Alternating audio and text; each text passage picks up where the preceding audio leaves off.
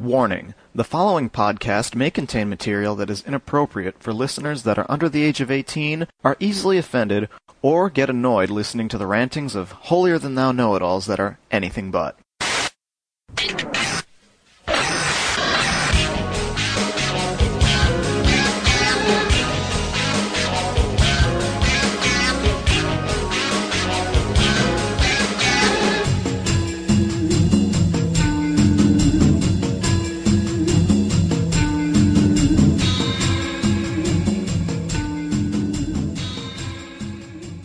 And we're back in our first post AWA episode.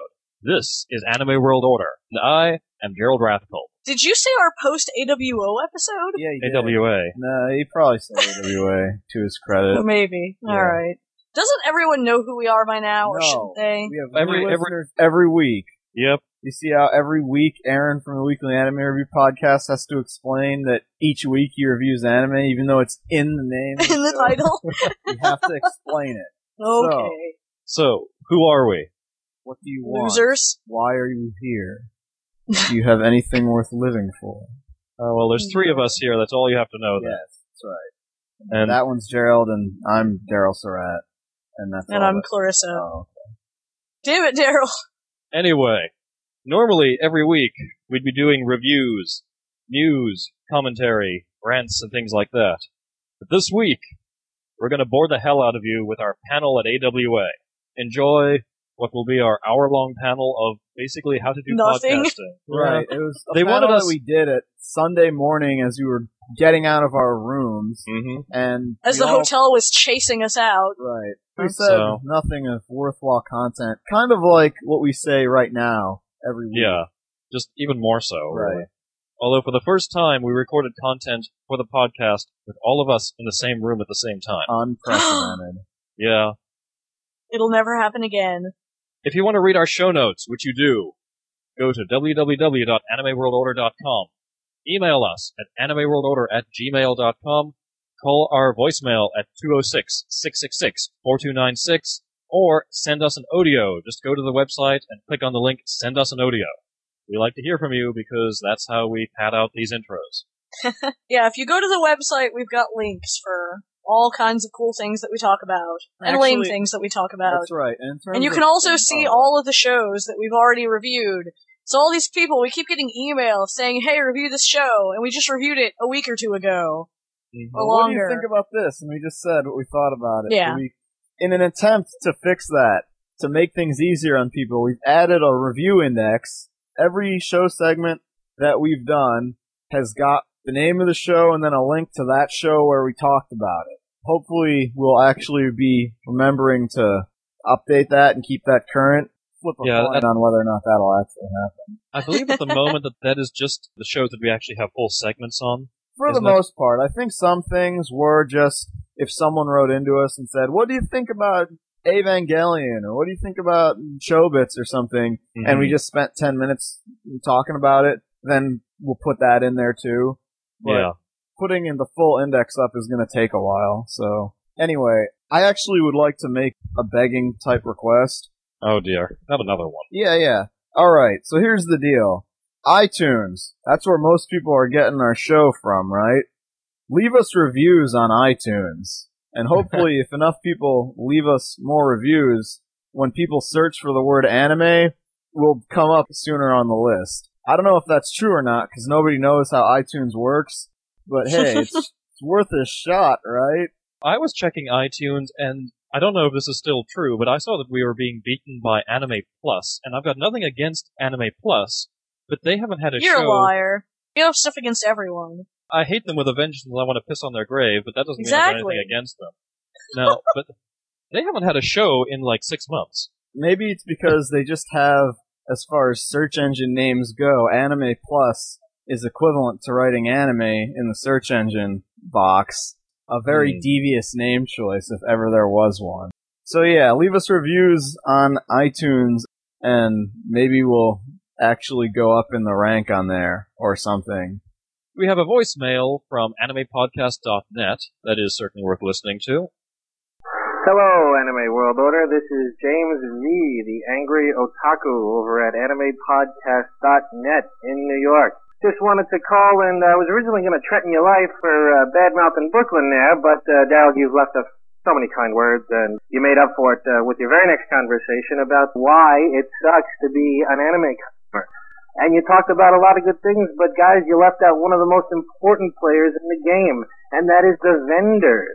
It's the vendors that make a lot of rules that make it absolute hell to be an anime company and an anime customer. They're horrible, horrible people who do horrible, horrible things. And as soon as the word packaged media and home media get separated from each other, i.e. that whole uh, uh, delivery system where you can uh, buy your uh, anime shows without having to actually purchase a shiny disc, this thing is going to get a lot better for everybody. So it's the vendors that actually do a lot of things that make it seem as if the label's doing it, but it's not. They got to play by a lot of rules because they're not Universal, they're not Fox, and they're not Warner Bros. You want some specifics? I can tell you. Right now, if I sold 100 DVDs to Best Buy and Best Buy sold maybe 10 to a customer, I get paid for those 10, not the 100. They send the 100 back, and I got to give them money back for the 100. Then I got to pay to take the 100 someplace. I got to pay to have it shipped, and I got to pay to have it stored. Vendors know this. They do this on purpose. They purposely order thousands and thousands more than they need just so they can get a credit on their next order. And it screws over the label. So again, guys, it's not always the labels doing this stuff on purpose. A lot of times they just gotta play by horrible rules set by the vendors. Keep up the good work. Again, this is James V, the angry otaku over at animepodcast.net. First of all, I don't think I would have ever would have been able to tell that he was from New York. I don't know why. I don't know. It didn't sound like Yeah. it had anything to do with uh, Brooklyn. Really. but uh, no accent whatsoever. It's amazing. anything. His voicemail was in response to what we had said in, um, I believe it was show 36, the last week's show. I hope it was anyway, when we were talking about piracy issues and anime vendors charging more for their releases than Mhm. typical Yeah. releases. Now, I'd like to say a couple of things too. He's very right in that the big stores like Best Buy seem to have some very strange things that they mandate. I remember that some of the companies were complaining that for a while they wouldn't accept a show with the word princess in the title. And they wouldn't accept anything that came in a pink DVD case. Really? Yeah, they were weird things. I know that some companies made thin packs purely for Walmart. I believe that there were actually some, some Dragon Ball Z thin packs that were made only for Walmart, and because Walmart wanted Dragon Ball Z thin packs, and whatever, whatever Walmart wants, Walmart's gonna get. So, I can understand on their end when they get an order for many, many, many of these discs, and they know that they're going to have to bring back hundreds and hundreds of them, if not thousands. And that's how you get those ADV holiday sales. Yep. Mhm. But he also mentioned the new method that a lot of the anime companies are talking about in terms of selling episodes online. And I was actually testing this out the other day. ADVUniverse.com, the new site that ADV put up that is selling some of their episodes on a per episode basis that you can download and watch on your computer. And they had a special on there where you can download the first episode of The Guyver for free. And so I was checking this out. And I don't know if it's really going to hit off if ADV keeps up the- idea that they've got on their site. First of all, the episodes are dub only. And now I I understand that a lot of people listen to it dubbed, many, many more people than listen to it subbed, but there's no other option. That kind of sucks. Also, these episodes are $5 per episode. And you can download the Lady Death, the motion picture. if you really want to kill yourself, you can download that movie for $20. Um, that seems like a lot of money. It's more than the discs if you do the math. yeah. And it's dub See, I was going to say, you're paying just as much, if not more, than you would pay for the discs for no packaging, no subtitle track.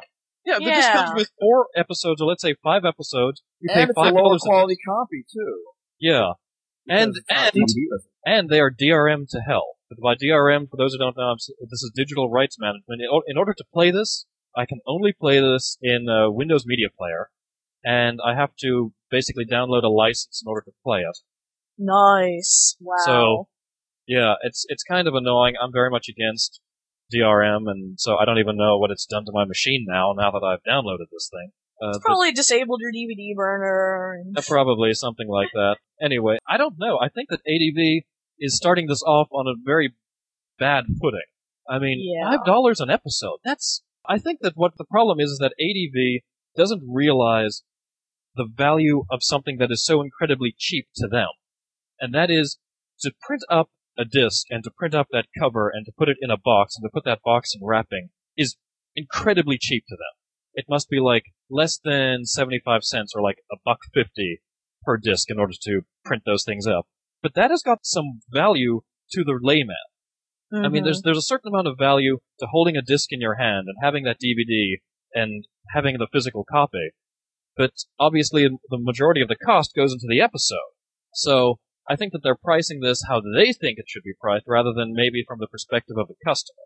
About the DRM, I'm against it, but at the same time, let's say they release them with no DRM. What's to stop one person from paying the two dollars or the five dollars or whatever, and then just like putting it on BitTorrent or whatever? What's to stop a person from buying the DVD, ripping it, and It's much Putting more it up difficult on- to do that. eh? I think a person who can It's put it on not difficult. It's can- not difficult enough for people. I mean, it's a little more difficult, but it's not difficult enough for people to not be able to do it really quickly and easily. And the thing is, is most of the DRM that gets used gets cracked right away anyway. I don't know if there's a really a good answer to that because I mean they of course want to protect their episodes, but Right. yeah, I'm not too sure that this is the way to do it. I haven't tried to like take this episode. I think I can play this episode on any machine as long as I get the license for that machine hmm or something like that. If you remember, I was complaining about iTunes, and some a lot of people emailed me saying, "Oh, all you have to do is authorize this one machine, and then you can get all your music." That's not true because I authorized the machines, and then it said, "Oh, we will not download things that have been downloaded already."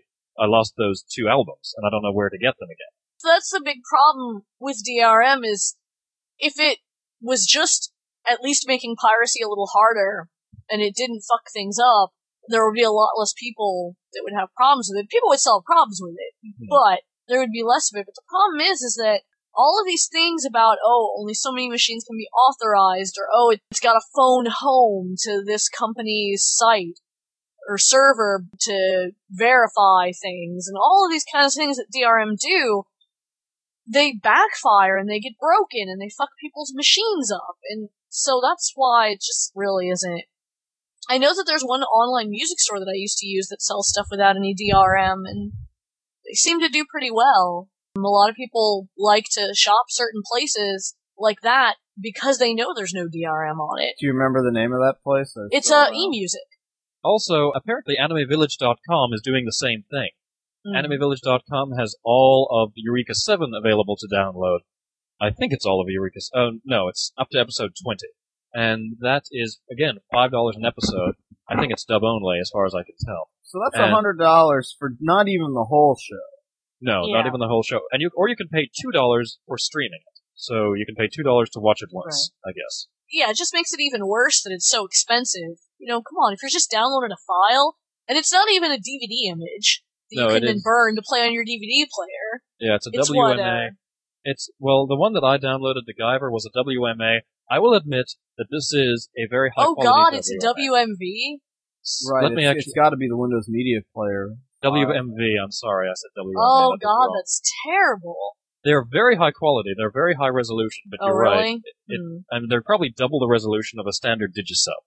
But yeah, it's not like you're getting a whole lot for that. I mean, it is. Yeah. I, I just don't like the five dollars per episode deal. Oh, that's ridiculous. You know, that's way more expensive than buying TV episodes on iTunes. And a lot of the stuff you can buy on iTunes for only one or two bucks is an hour long episode. Anime episodes are what, half an hour? 20 something minutes without commercials. Mm-hmm. So I'm paying more for 20 something minutes of The Guyver than I could pay for whatever the hour minus commercials is now. What, 40 something minutes? Probably Of 40 minutes. House or Monk or whatever else? Maybe we don't understand the economics. I don't know. Oh, all I can- Of course. all, No, all, all I can all I can say is that from my perspective, this doesn't seem like a good deal.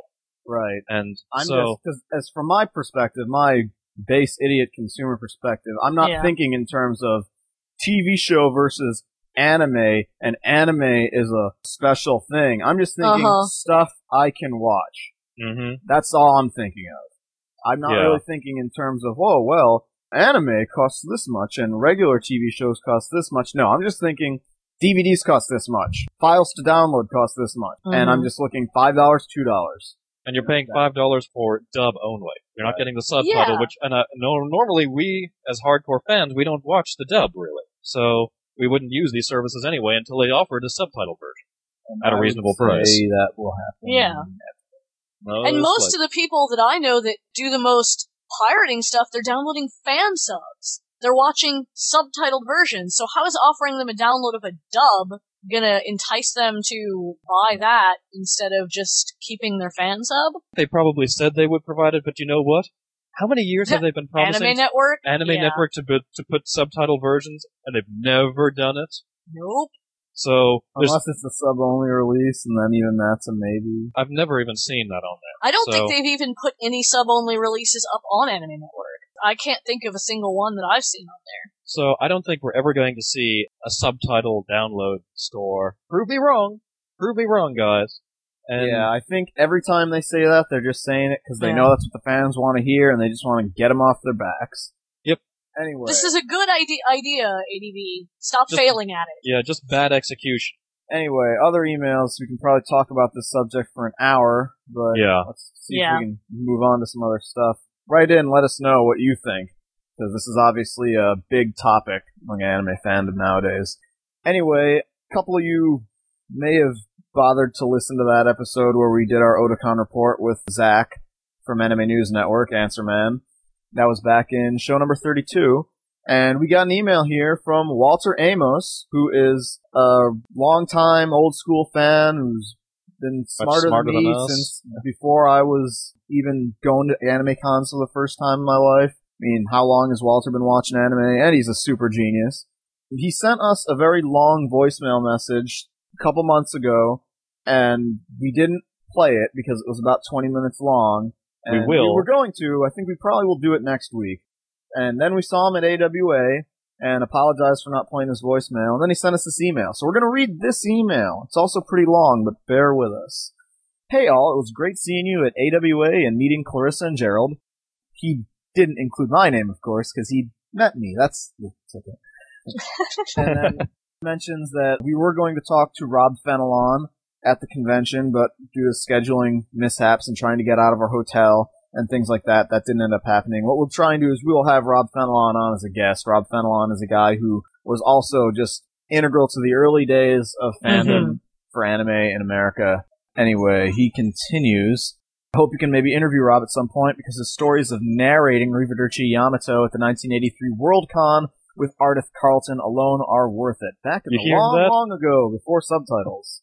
1983, folks. Right. That's before like 90% of our listenership was born. And speaking of long, long ago, I had to make a few derisive remarks about some of the comments in show 32 with Zach. First off, I was fortunate not to lose control of my car while driving and listening to the comment he made about older otaku.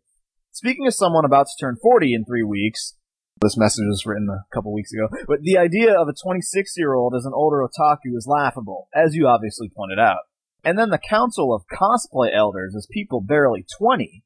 What was Zach's comment about people starting cosplaying in 2001? Fuck, man! I ran the masquerade at AnimeCon 91, and let me Uh-uh. tell you why cosplay elders who are like actually elders totally kick the ass of the youngins. We only had about 20 entries in the masquerade, and having plenty of time thought, well, why don't we do a big group skit that everyone can participate in, totally off the cuff? We started with all the bad guy cosplayers, including myself, dressed as Lord Gargoyle of Neo Atlantis from Nadia and the Secret of Blue Water, which people have requested we review at some point. Around a table with a sign saying Pan-Dimensional Bad Guys Conference, lamenting about how, although we had the best theme music and the best mecha and the best costumes, we'd keep losing. We decided it was the author's fault, and we pointed at the front row of the audience, where the convention guests of honor were sitting. We then kidnapped Kenichi Sonoda, creator of Riding Bean, Gunsmith Cats, etc., dragged him on stage and menaced him. Of course, the good guy cosplayers fought us to rescue him, and Sonoda's payoff was having two sets of dirty pairs snuggle up to him on stage at the end. Now you tell me, how many of these self-proclaimed cosplay elders have ever been able to use a major con guest of honor from Japan in a skit as a prop? Someday soon I'll try and capture my VHS tape of all this and burn a DVD for you. Which I ought to do Awesome. anyway, because The tape will decay or get eaten before long. Second, I don't know what Con Zach is talking about when he says AX has no technical problems. Maybe he's attending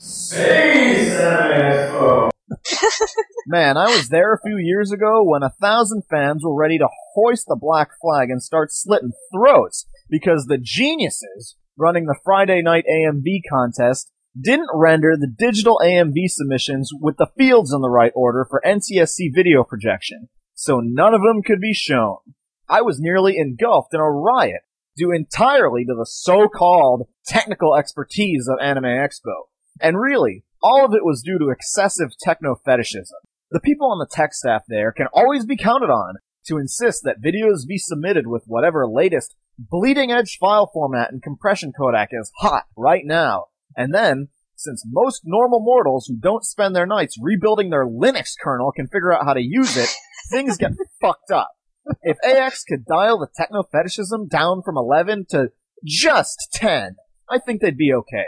And I remember that at that con's gripe session, when I suggested that maybe they could use a VHS tape backup, I was shouted down as some kind of insane Luddite.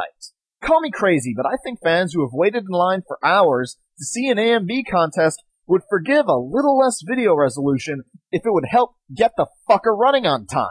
And even this year, 2006, they ended up not using their prepared AMV display system because they couldn't get it to display correctly and ended up falling back to something they could get to work on an older Windows system. With regard to some of your older shows, I went back to your archives. I was interested in your review of Monster because I recently finished watching it. And actually, this email was a little bit longer. He talked about things like the ending to Monster and how we should review Planetes because he worked at NASA in Houston. You know, it was interesting to him because I actually do have a department that tracks space debris today, which is on the extras if you buy the individual special editions. But it's pretty long as it's going, and so he finishes up. Well, keep up the good work. I enjoy your show and look forward to lightening up my commute with future episodes. I apologize again for the overlong multi-part voicemail a few months ago, and now this overlong email, but I hope you get something useful out of it for a few shows. Signed, Walter Amos. Basically, Walter is one of those guys who's been around since the start of it, and he's got a PhD in physics and knows a whole lot about Legend of Galactic Heroes and Star Blazers and all that good stuff. So, Walter's a cool dude. Very cool. Man, all those guys, they actually got to, I believe, like Rob Fenelon got to talk with like Nishizaki. Nishizaki was reported as asking him, Hmm. "Hey, you know where I can score Yeah. some blow?" And then Rob Fenelon created his Isaac Asimov time machine, and we're not going to stop making fun of Rob's haircut until he gets on the show. Sends us a picture so that he does not, in fact, look like Isaac Asimov. Got another email from a mysterious individual. She says, Hi Clarissa, Daryl, and Gerald. As for the answer to who sends more girl death rays, Gerald is pretty creepy. I win! There's something. Yeah, you do. Wait, do you lose? I don't No, know. I win. I win. Whoever Okay. wins, we lose. Yeah, isn't that the same as losing though? There's something about him that makes me dislike him. I don't, don't know what it is, but I just don't like him. Oh, I forgot he's probably reading this too. Hi, Gerald. Hi, Daryl. Gerald, you're probably an okay guy in real life, but it's Oh, the no. second time I've been irked by a nerd. And the first nerd that kind of made me turn and run because he smelt of urine. Daryl, I bet you're terrible in real life. I've heard nothing but horrible things about you, but me personally, I think you're cute. But that's just me. I bet, wow. I get a lot of that. Overall, Daryl's meaner than Gerald from listening to the podcast, but Gerald is more creepy. So you both win or lose. I don't know. I think I I'd win because she be hates me mean than more. Creepy. I, uh, and then she says, Clarissa, you're just awesome, period. Keep up the good work. I think I win. Clearly. Thank no, you no, for the, your the hard battle was for, you know, how much, you know, how much women hate us. So, Uh, thank you for your hard work and thank you for taking your time to read my email. That's the truth. It I, I guess that, The uh, mysterious individual has got us figured out. Her name is Love Dumpling. Thank yeah, you very and I mean, much. you, obviously someone with love dumpling needs to be, as a name, needs to be taken seriously. No, I take her seriously. Obviously. I respect her for her mind. Look, this is the man that couldn't tell that my avatar on Skype is obviously Quattro and not Char. I mean, really? Yeah, Absolutely. There's I was it's blinded. unforgivable, Gerald, that you, you didn't know that. How could you confuse those two? I'll tell you how he can confuse it. It's because he doesn't know who the MCP is. Oh yeah, that's right. Unforgivable. Unforgivable offense, Gerald. How are you going Oh. to make up for not knowing what the MCP is? By talking about my Dojinshi purchases at AWA. That's that right. Horn. yes, Carl Horn posted on our message board. He asked us that we, we talk about the Dojinshi purchases. No, no, no. He asked you. He didn't ask about my doujinshi purchases. Well, he asked you in person. He didn't ask on the board about you specifically. Actually, no, no, he didn't ask me about he mine did. in person. He said you guys need to talk about your Dojinshi purchases. First off, how much did you spend on Dojinshi at AWA About seventy-five dollars. on porn, which is more than the room cost? I was close. It was like eighty something. That's still a lot of money for like five 32 page books. Man, I know, I it's a know. rip off. Just download them. Anyway, what'd you get? Something I can't download, which is a 1982 Macross Dojinshi. Yeah, you can't download that because fans don't watch old shows Yeah, exactly. or buy dojins of them. and a really weird, thank God it's not pornographic, wacky races Dojinshi. You liar! You know you wanted it to be porn. Oh yeah, yeah. You wanna were see, hoping. I You wanna were see- hoping. I want to see Muttley get it on with Buster Bunny because Buster Yeah. Bunny, Buster Bunny is in this. Well, But, uh, exactly. That's That's exactly races, what you were hoping for. Apparently, Buster Bunny makes a cameo. It is wacky races. This is complicated stuff. Okay. It's a long and, and complicated narrative. Yes, Yeah. very long and complicated. A really awful 1990 Gall Force Dojinshi where it's completely catty and it's so badly drawn that her eyes aren't even on like the same level throughout the entire Aren't thing. you glad you spent money on that? Actually, I'm I'm glad because this one was cheap because I wanted to get rid of it, and because those two dojinshis cover the spectrum of incredibly awful and incredibly good. So Oh. I'm happy. Did you get anything interesting, Clarissa? I guess I did. I, I didn't get anything hilariously awful. Uh, I bought a K Squared Company Dojin, which, uh, for those who don't recognize the circle name, is uh, Kodaka Kazuma. She does pro BL manga, the author of Kizuna and stuff like that. She's doing Gankutsuo stuff lately, and I got one of those. Her stuff's really good. Smurf And, uh, porn. There wasn't any like hilariously weird stuff like the. Smurf porn isn't hilariously weird enough for you, Gerald. I'm asking if she got Smurf porn. She said she got Gankutsuo. Count as a Smurf. Not unless it has Papa Smurf. Then He's a papa. Money well spent. Sounds Yeah. like. And then I, I picked up some regular porn too. A few celluloid Acme dojins and uh the first Full Metal Pink. I got an exquisitely well drawn dojinshi on all of the WWE girls again. You don't even watch wrestling? No, I'm don't. But it's it's something that You is said so unusual. That requires you have multiple copies of this, or So again, just going back to me buying dojinshi. oh, okay. I thought it was like I bought another one. To... Has a whole my shelf of. WWE wrestler Right. slut. Porn. yeah, I, I- I'm very interested in just the weird dojinshis. It's strange stuff, and For the record, both Trish Stratus and Stacy Keibler are retired. are they Aw. WWE girls? Uh, they were, but Stacy Keibler got famous when she went on Dancing with the Stars, and Trish Stratus retired last month. That shows you how much I know about these things. Two less strippers for 15 year old boys to fap to. or Daryl. I haven't watched wrestling in years. Daryl only faps the male wrestlers. oh right, right. Goldust is his man. Yeah. So, what porn did you get, Daryl? I didn't buy anything in the dealer's room other than Tim Eldred's Grease Monkey book. I bought it first before everyone else, so I'm the coolest person on the block. By like 20 seconds. Yeah. but when we all got our copies at the same time. On a side note, I did buy the box set of the 1980s Astro Boy, and just as a note, Yeah, I picked that up too. Uh, just as a note, we all own this now, and the reason is that on the box, it doesn't say anything about there being a Japanese language track or Japanese or English language subtitles. But there is one. yeah, so The box lies. There's two things that the box lies about. One is the fact that the box says it's dub only and it's not dub only. The other thing is that it's very unclear as to what's in the box. Like the box makes it seem like one episode is missing because it was a 52 episode show and there's 51 episodes there. But what it is is that there was one episode that just wasn't dubbed.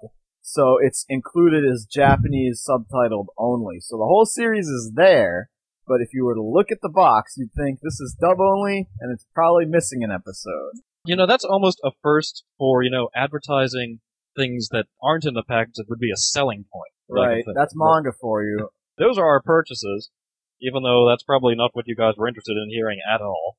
I'm talking about things that people aren't interested in And, hearing uh, about at all. Well, oh, I was gonna say since to- we're talking about dojinshi, oh.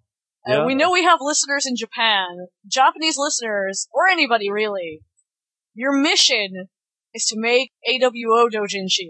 People keep asking, and I can't draw them myself. You don't want that to happen. Because I'm Aaron a from bad the Ninja artist. Consultant said she'd do it. It Well, has to be go. gay dojinshi between Daryl and I only. Yeah. Nothing else. Are you trying to tell me something, Gerald? Nothing I didn't tell you that other time you were over here, Daryl. Oh, So, okay. Okay, Exactly. I see. And Gay what was that? Just cause, just spell it out because I, I can't quite remember. you, you have to really spell it out for the people listening. what, me? Yeah, yeah. Oh. Give the dojin writer some inspiration, right. Gerald.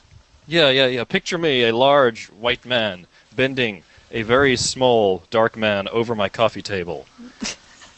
You have to describe the coffee table. Coffee table. While really cheesy 80s music plays in the background, because that's all Gerald listens to. Yeah, that's true. With cheesy J-pop playing at the same time, or Yeah. Eurobeat. So, so we've got a beat to, to you know, ream Yeah, to. there you go. There you go. God damn, what an awful conversation this is. Well, it's your you, you're dominating the conversation. I'm just letting you dig your own grave. Where, where were? Oh yeah, stuff nobody wants to hear about. Nobody listened to this episode. This entire episode is made a failure. Well, you've got an hour-long segment that is really, really boring, so we might as well entertain, Yeah. entertain them to some extent. I don't think this is entertaining. I Yeah, think you're we're just driving all our listeners away at this point. God damn. Let's stop this. Let's let's go to news now, please. Let's news. working to restore power.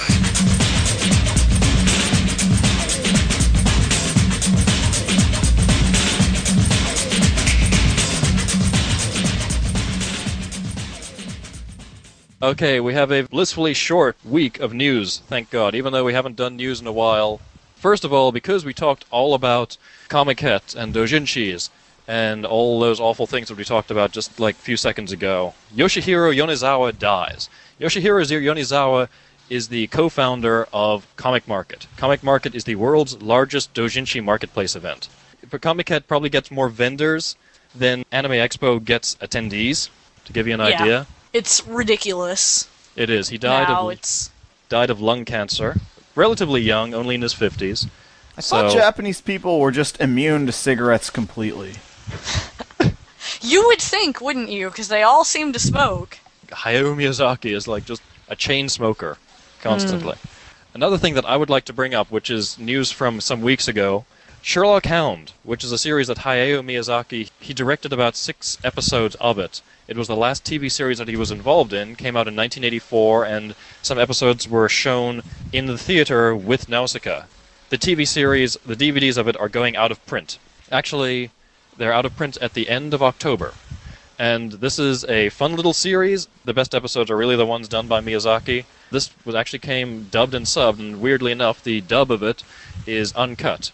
The sub isn't. It's my understanding that it was hmm. made for an international audience because the art style is not anime like. It's got those hints of Miyazaki to it, so I guess it was made as a co-production with Italy.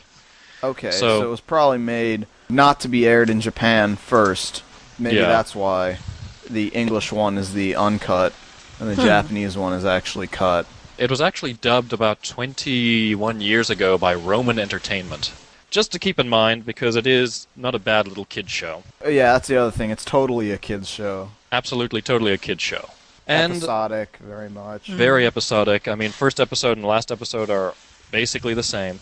Is it something that if somebody doesn't have kids to show it to, would you say they probably shouldn't bother with it unless it's something they watched when they were younger? That might be a harder sell because the episodes that are not directed by Miyazaki are very, very kiddie fair. The ones that are directed by Miyazaki are very pure Miyazaki. They're they're wonderful Well- shows. well, that's why I was episodes, saying- So Do you remember exactly which know. episodes Miyazaki did, so maybe people can just get the discs with those on them? For those who are interested, Miyazaki, like I said, directed six episodes, and those episodes were three, four, five, nine, ten, and eleven, respectively. So you really Hmm. only need like the first two discs, or maybe the first Yeah. three if episode eleven is on the third disc. Two or three discs. Um, Mm-hmm. It's a show that if you've got little kids, they would probably love the entire show. But as an adult, I would recommend just those ones. Yeah. Maybe we'll do a more thorough and in-depth review of it in the future. Anyway, that's just uh, another tidbit. And another bit of news, because it's finally official. I'm so fucking sick of saying this, but more Genshiken is now actually going to be made. Unfortunately, it's not ideally how we'd like it. Yeah, it's OAVs. Yeah, if you remember, of- the original TV series was 13 episodes of Genshiken and 3 episodes of Kujibiki Unbalance. That's about as much of Kujibiki Unbalance as you want to see. wasn't. Genshiken only like 12 episodes? Maybe you're right, 12 episodes. It was a short series and I then like, seem a to few remember it being a slightly odd number. I think that's you're right. I think it is 12 episodes and then 3 episodes of Kujibiki. And now we get I believe 13 episodes of Kujibiki and 3 episodes of Genshiken. Woo! Thanks, Japan. I guess some Genshiken is better than no Genshiken, Oh, definitely.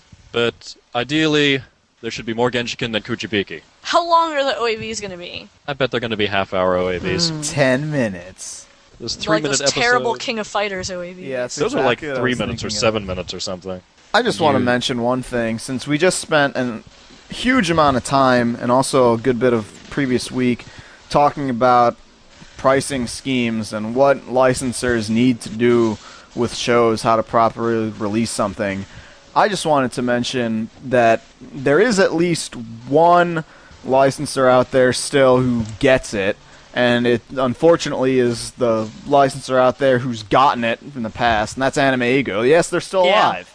They've licensed Yawara, a fashionable judo girl, which Which was, is another Urasawa. Yep, um sort it's- of. that's- but, yeah. Well, no, I mean uh, it's done by is. Urasawa. It's not like Monster or Yeah, 20th yeah, Century that's what I Boys, mean, but right. it's by him. It's kind of the show that he made in order to make his billions to make Monster, it seems like. he basically did the manga for it, but basically, I said basically twice. He did the manga for it, but basically what I'm trying to say is that Yawara, for those who don't know, is a really popular show in the 80s. It was the sister program to Ranma One Half. Ranma One Half was not nearly as popular as Yawara was in Japan.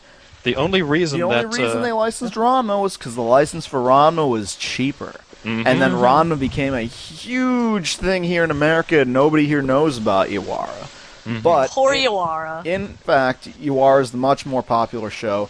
AnimEigo has licensed this show. There are 124 some episodes of it, and they're going to release it 40 episodes at a time. and Amigo, that Yay. is that is terrific. And We that's love how you, you need to release a show like that because it's an old show from the 80s that is Mm-hmm. super duper long. And Yeah, no, they're not going to waste their time dubbing it. Probably And- not. And I heard that they've also got the method of you pre-order it, and the more pre-orders there are, the, The cheaper. The it cheaper is. it will be Yeah, the cheaper to the price will pre-order. be. Yeah. So if you like this method of releasing stuff, and you think you might like Yawara, I know that most people probably haven't seen it, and most people probably don't want to commit that much money to a show they haven't seen. So it, it's a hard sell. I understand. It's something to think about. Right, and it's a pity that Robert Woodhead basically runs AnimEigo as a hobby. Yeah. But Yeah. I really do miss the fact that when you get an anime ego release, Otaku Generation, they were talking about this when they had Brian T. Price on as their guest in show number 69. I said 69. Anime ego releases would have liner notes that were extensive Yeah. and would mm-hmm. explain references and Definitely. would have some substance. You could tell they put some work into it. Robert mm-hmm. Woodhead, he has like some crazy degree in visual psychology or something. Yeah. And he's just like, you want to time the subtitles so that they're exactly one tenth of a second after the line is said. That way, by the time the speed of sound and the speed of light sync up, the subtitles appear with what they're saying.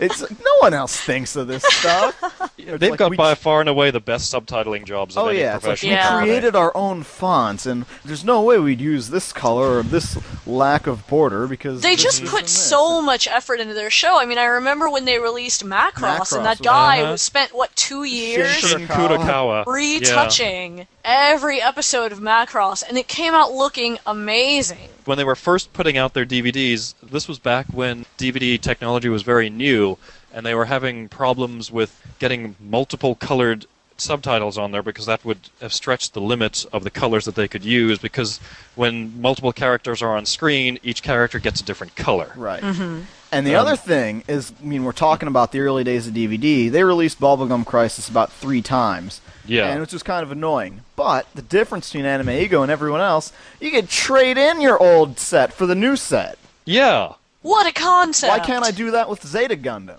Hell, they for Oh, that's when right. they released Oh yes, Anime Bandai Fucking sucks. Bandai. gives a shit, and Bandai doesn't. when Kimagure Orange Road came out on DVD, they And said, everyone "Hey, complained about the lack of the openings. They they went back and they fixed it, but not only that, they even said, "Hey, you guys that put up the money for the laser discs, send back the laser discs and pay the shipping and a small fee, or uh, we'll send you the DVDs." Right, just the idea that you can Yeah. not have to double dip and be stuck with a useless disc, that what you bought before counts as credit.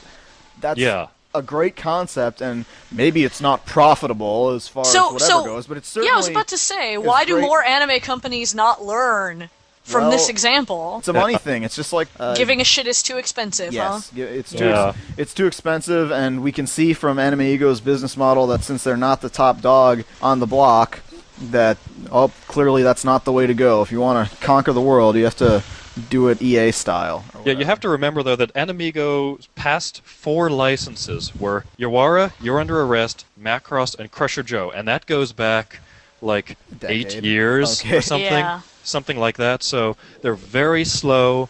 They're very methodical about how they release their stuff. They released all of Urusei Yatsura, which is Right. the longest And that's anime the one release. thing I wish I had all Yeah. of. I only Yeah. have the first three or four sets worth, and there's so much more of it. But a Oh, lot God. of it's out of print Yeah. now. In the box But- sets, I could buy the individual ones. But Yeah, I'd like to pick it up, but I don't know if I'm going to be able to get a hold of the box sets. Yeah, but as we said, um, 40 episodes at once. That is just how a show should be released. Right, and unfortunately, it, the Animigo approach is the polar antithesis of what everyone else is going for, which is Mm-hmm. release as much as you can, as fast as you can, spending as little as you can, Yeah. and it's kind of it shows.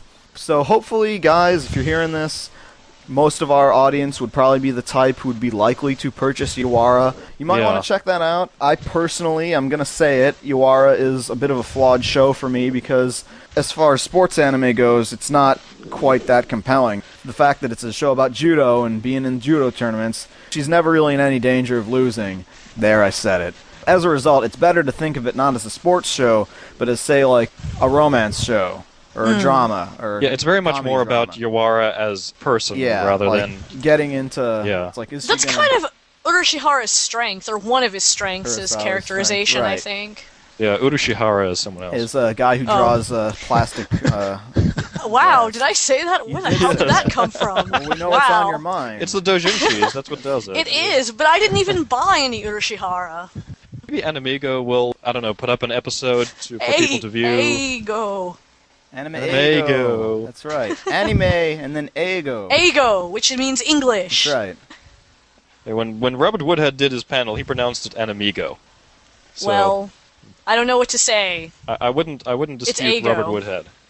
He he's old and he's you know senile, but I wouldn't dispute him. Right. He's a wizard. Of speed and time? No, he just wrote wizardry, and Oh, that's where all his money comes from. Some of the first uh, antiviral programs or something like that. Oh, yeah. yeah, yeah. Anyway, that's Bet pretty much it for what I wanted to say from in terms Yeah. of contributing to the news. I guess we should stop and not make anyone listen to us anymore. Well, oh no, wait, well, except we're gonna make them listen to an hour of nothing. That's Oh. right. guys, we're sorry. No, Really? we're not. No, we just have to say we're sorry. We don't have to sound. It we don't doesn't have to be sorry. Well, sincere, Clarissa. Daryl's not sorry. Daryl's never sorry. I never I don't think Daryl really flatter, knows the never meaning of the word sorry. Anyway, On to this really, really boring panel of ours. uh, So, Michael Dudikoff's film career is pretty vast and limitless. Sirens, part seven. You know what else is vast and limitless? The internet. I heard a little robot girl tell me that in a cartoon once, the end of a movie. So, on that note, how can one conquer the internet if it's vast and limitless? I don't think we can tell them. You have to divide and conquer. We You have to divide have the internet into portions. We don't have enough listeners to count as conquering the. No, no, we do. Generation has conquered the. Internet. No, no, we did. We did it first because we came up with the rule. How many people here don't actually know us or listen to our show? Or know what this I know you from AWA. Oh, I've been okay. here a bunch of times, but I didn't know you had a radio show. So I suppose we should actually, before we just start babbling speaking, maybe. nonsense, we should probably offer some sort of worthwhile informational content this early in the morning at 11 a.m. Sunday. With the Christian music playing. Christian music in the background, a large group. There's no late checkout at this hotel because they're all coming in. Anyway, I'll introduce myself first since I'm talking already. I'm Daryl Surat, and I'm really in no way qualified to run this panel, but given the relative choice of people, I nominate myself as sufficiently qualified to talk about podcasting. I don't even know what podcasts are, but whatever. With me are this tall Aryan man. Hi, Gerald Rathkolb, soaking wet and freezing from the rain. Another one third of uh, Anime World Order. And I'm Clarissa. So slightly wet. Probably not as wet as Gerald, but. It was one of those young Frankenstein moments where we're in the car loading up everything after having walked down the entire length of stairs due to the elevator situation. He said, Oh, it could be worse, it could be raining.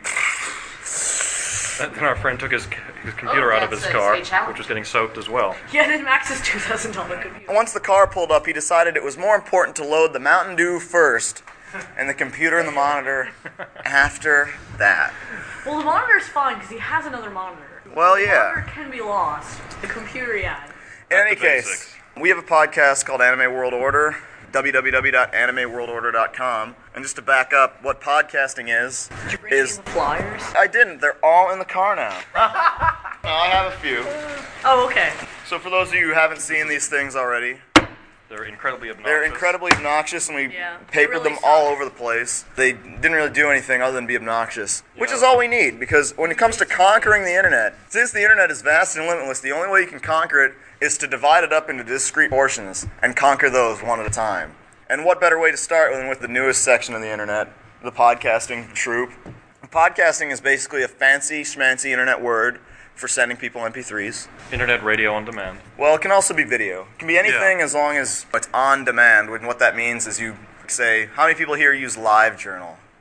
Nobody. Best Oh panel my ever. god. Most wonderful group of people. I'm glad to be The it. one in thing, your company. one thing we need to get across, and I know that most people already know this, but you don't need a friggin' iPod to listen to a podcast. Yeah, people think because it's called podcasting that the iPod. No.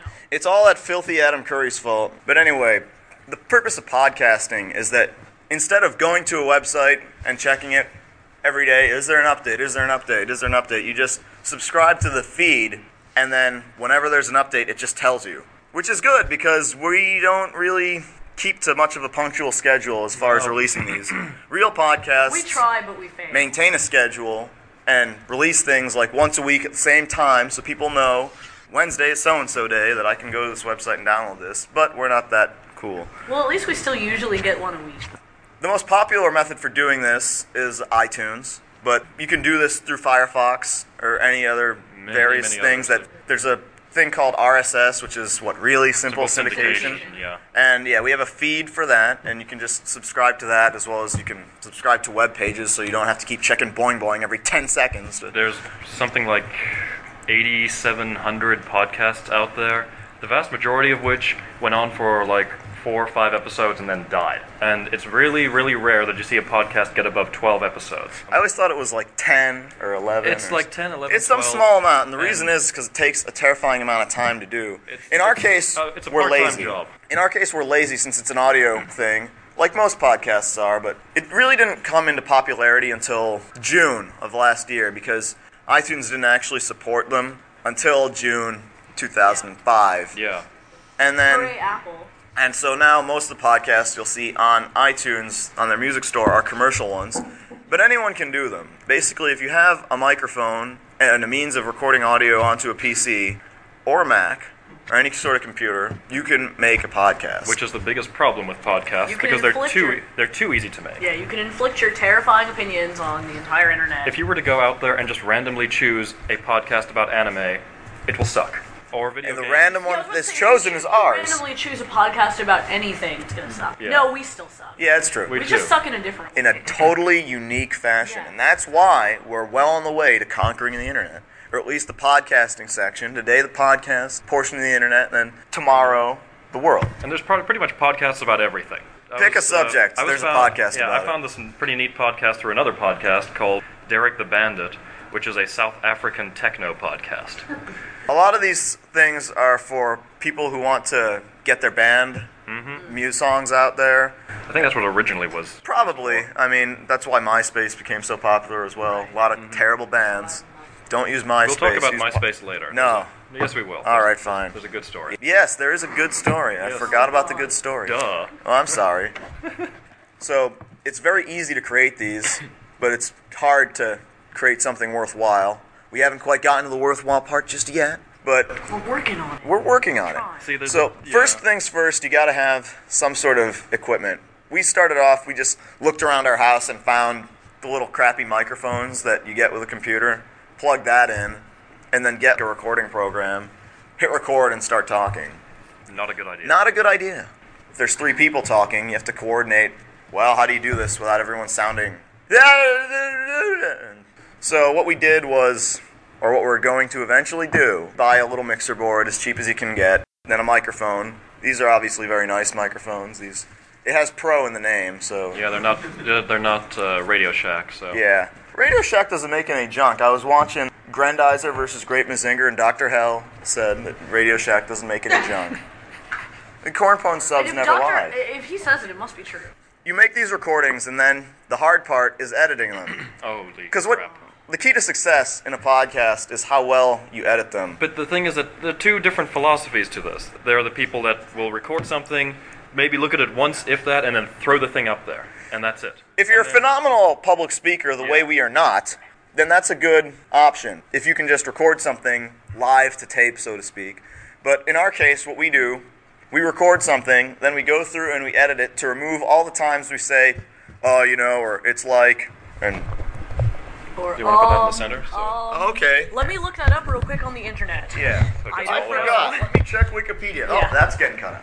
And Or there then are- when we so like, you know, get in massive fights and every No, episode. no, they'll Really stay in. But There are other podcasts that decide. We have literally listened to a podcast where there's been 20 seconds of silence as they look up stuff on Wikipedia. that's Which not is- hard to cut out. I mean, come on. Yeah, especially with editing tools being as simple as they are and also free. Of course, it could be said that on the internet all software is free if you know how to look. What do you use? I use a freeware program called Audacity. Uh-huh. It's Yeah. very Yeah. simple. Most real people would use something like Adobe Encore. Audition- No, Audition. Audition. Audition. I Audition. have Wait. DVDs. Soundforge. Soundforge, Soundforge is is a very good. good, program. for Audition is very good, but it's very complicated. What That's was- really like for pros. Yeah, Audition Yeah. used to be what? Pro Tools? It, I, Cool Edit Pro. Cool Edit Pro. used to be. I'm in the Pro Tools class, actually. Yeah. All right, so you know all about the real things about sound editing because once you actually cut out all the extraneous bits and have something, the next step is to actually you probably should have done this first if you were smart, but even out everyone's audio levels so that everyone sounds roughly the same volume. We mm-hmm. still don't do that, but Well, we, will try s- to, but it doesn't really. We will someday. yeah, the problem is, is that we actually don't record in the same room. Right. We're- Most podcasts are recorded like this. Everybody gathers together. Everybody has their own microphone. Mhm. It all goes into some sort of recording device, like a computer or something like that. Possibly through a mixer or something first. They can play off of each other, so it's a little. There's a little bit more chemistry there. But we're across We all- Florida. yeah. we live in Florida and we all record from our homes, which is not the best way to go about doing things because it adds a lot of trouble. Because what we do is there's a voice over IP program called Skype, which is horribly unreliable. Mhm. Yeah. If you run a computer that's got a Intel processor, it seems like it doesn't like those too much. Yeah, it'll crash on you roughly. Two hours into it. Yeah, it'll just there's some horrible memory problem with it. But anyway, it lets you do conference calls, and Skype also lets you make calls from your computer to phones. For right now, that's a free option, a free service. But eventually, they're going to start charging people money for that. And so what we do is we all gather together on the conference call and record the conference call, which is trickier than it sounds, but for the sake of brevity, I'm just going to omit how we managed to pull that off. Actually, no, I can just say it. We use a program called Total Recorder that just lets you click record and anything that you say in the microphone or is said or you hear out of the speakers gets recorded. Good idea to turn off your email program or your instant messenger Yeah. or things like that. Anything that makes In the middle of sound reading, boop. No. when you do that. So you make that recording and cut it down to some amount. Next step is what we do is add in sound effects, add in an, a bumper, add Yeah. in ads just to break up our horrible monotony. Talk about how long it generally takes to do all this stuff. The editing process, you mean? Yeah, how Well, long does it take you? It kind of depends because our show is kind of unusual in that we actually have very specific segments. We've got an introduction where we look at letters from people, and we've got the news sometimes, and then we've got three segments, and then a very short closing. If you end up doing the intro, you do the closing, and you have to end up editing your segment and Plus the the intro. intro and- and if Right. it's me, I do. I always do the news and my segment, and if I do the intro, then I've got the intro, the news, my segment, and the closing. And Most best podcasts case scenario is usually, just have one guy do all the editing. Yeah. As the producer, whoever's the guy who's got the equipment will just do all the edits themselves. Like most people don't split the work up. Us, since we're all equally worthless when it comes to audio editing, we say, all And we're right, all well, busy. We'll break this up into chunks. You take this part, I'll take this part, I'll you take that, and then hopefully we can finish this in a quick enough amount of time. Usually takes I a good what uh, two evenings of editing. Yeah, Yeah. a real editor would be able to do it in a very short amount of time. Like the most popular podcast, or one of them, is This Week in Tech, Yeah. which for all you folks who remember Tech TV, The back when it existed, All those guys. all those guys have a podcast now. And they have tens of thousands of dollars of audio equipment, and they can get things out. If they record something, they can have it out by the end of the day. We're not that level, No. but There's another podcast out there, Geek Nights. Yeah. They do four shows a week, and these shows can be minimum are 45 minutes, have been over two hours long. And they're Apparently they basically can good do- enough that yeah. they don't need to do any editing. They just One record pass and it, that's it. One But pass. don't they not edit that much? Like, don't they leave Very, in very lot little. of like, um, uh, Yeah, yeah, if they- we- we they cut leave that that out. We cut that stuff out. We to make it our- harder for us. to make ourselves. ourselves sound erudite. Yeah. Mhm. But the truth that you're all seeing now is that none of us have any idea what we're talking about ever. but it's okay because the internet you can edit things and shift things around and make it sound like you're smarter than everybody else. But and the that's secret's an out integral now. step to conquering the internet. But the secret's out now. Now none of The these people are secret going to is listen not to our out. show we can anymore. pay off all these people. in Can blood you? money. I don't have money to pay these people off. This, He'll this, do it. this show is going up Oh, that's online, right. by the You way. can do it. yeah. There's other ways you can record things as well. Some people actually just use a phone and call Yeah. into their computer and record things through their phone. That's probably the worst idea. It'll sound about as good as how someone sounds on a telephone. Yep. Go figure. It doesn't necessarily have to be a radio show type format. In fact, that's part of the appeal of podcasting is that it doesn't sound like what you'd hear on the radio. I mean, nowadays, Clear Channel seems to own every single radio station in every single city, mm-hmm. and everything sounds pretty much the same. Podcasting, the appeal of it is that anyone with any ideas can put out a show, and it doesn't matter if it's commercially viable or not Yeah. if you have something and you're interested in it, and that's really all you need. You don't need to be a, a super genius at something. You just have to actually have some passion and dedication to actually talk about something at some length, and then you can put out a podcast about it. But generally, what most people do, like he said, most podcasts don't last more than a few episodes because people find, oh, I've got interested in this. I want to do this, and then They realize the work that's involved. yeah, and- it's a lot of time, a lot of hassle, not especially when you're masochists starting off. And they run out of ideas, or it's like, this takes too much time, I have a life, and then they stop. Mhm. So, generally, a good idea to get the word out about your podcast is do a few shows first, and then start telling people that the show exists. Because if you just do one show, your very first show, then say, hey, everybody, check out my show, and then people go and check it out, and you haven't figured out how to work things out yet, Yeah. then they'll say, "Oh, this guy sucks," and they'll never go back to your site ever again. So, a good idea usually is to just hook yourself into the vast international conspiracy network of other podcasters. Because really, at this point, the only people listening to podcasts are other podcasters. Yeah, there really isn't. Let's prove a- that. How, do we have any other podcasters here in the audience now? Oh, look, there's an entire row full of people. I'm going to get up and walk this way. And we'll introduce ourselves to these other fine gentlemen that constitutes a significant portion of people in the room. All right, we'll start with you. Just scream. No, no, no. I'm not going to walk up to you. Yeah, yeah, yeah. Right next. I know. Yo. Hey, I'm Mike. I'm Vegito EX. Vegito EX, and what's your show about with a name like that? Daizenshuu EX, the podcast. It's the Dragon Ball podcast. It's a podcast entirely about Dragon Ball Z and Dragon Ball. That's right. That's how much you can have a very specific subject. If you want a podcast that's devoted to nothing but Harry Potter getting raped by Snape, you can have 20 different shows about just that subject. Oh no, no, yeah, you can't possibly do a show that's already been done. And uh, plug your website. Daizenshuu EX, www.daizex.com. And then we have some other folks here. Uh, redheaded stepchild. Who are you? Um, I'm Erin, and this is Noah, and we're the Ninja Consultants. But I'm wearing a shirt for the Weekly Anime Review podcast, which is also really good. We've met It's a there. pretty warped show. Is it?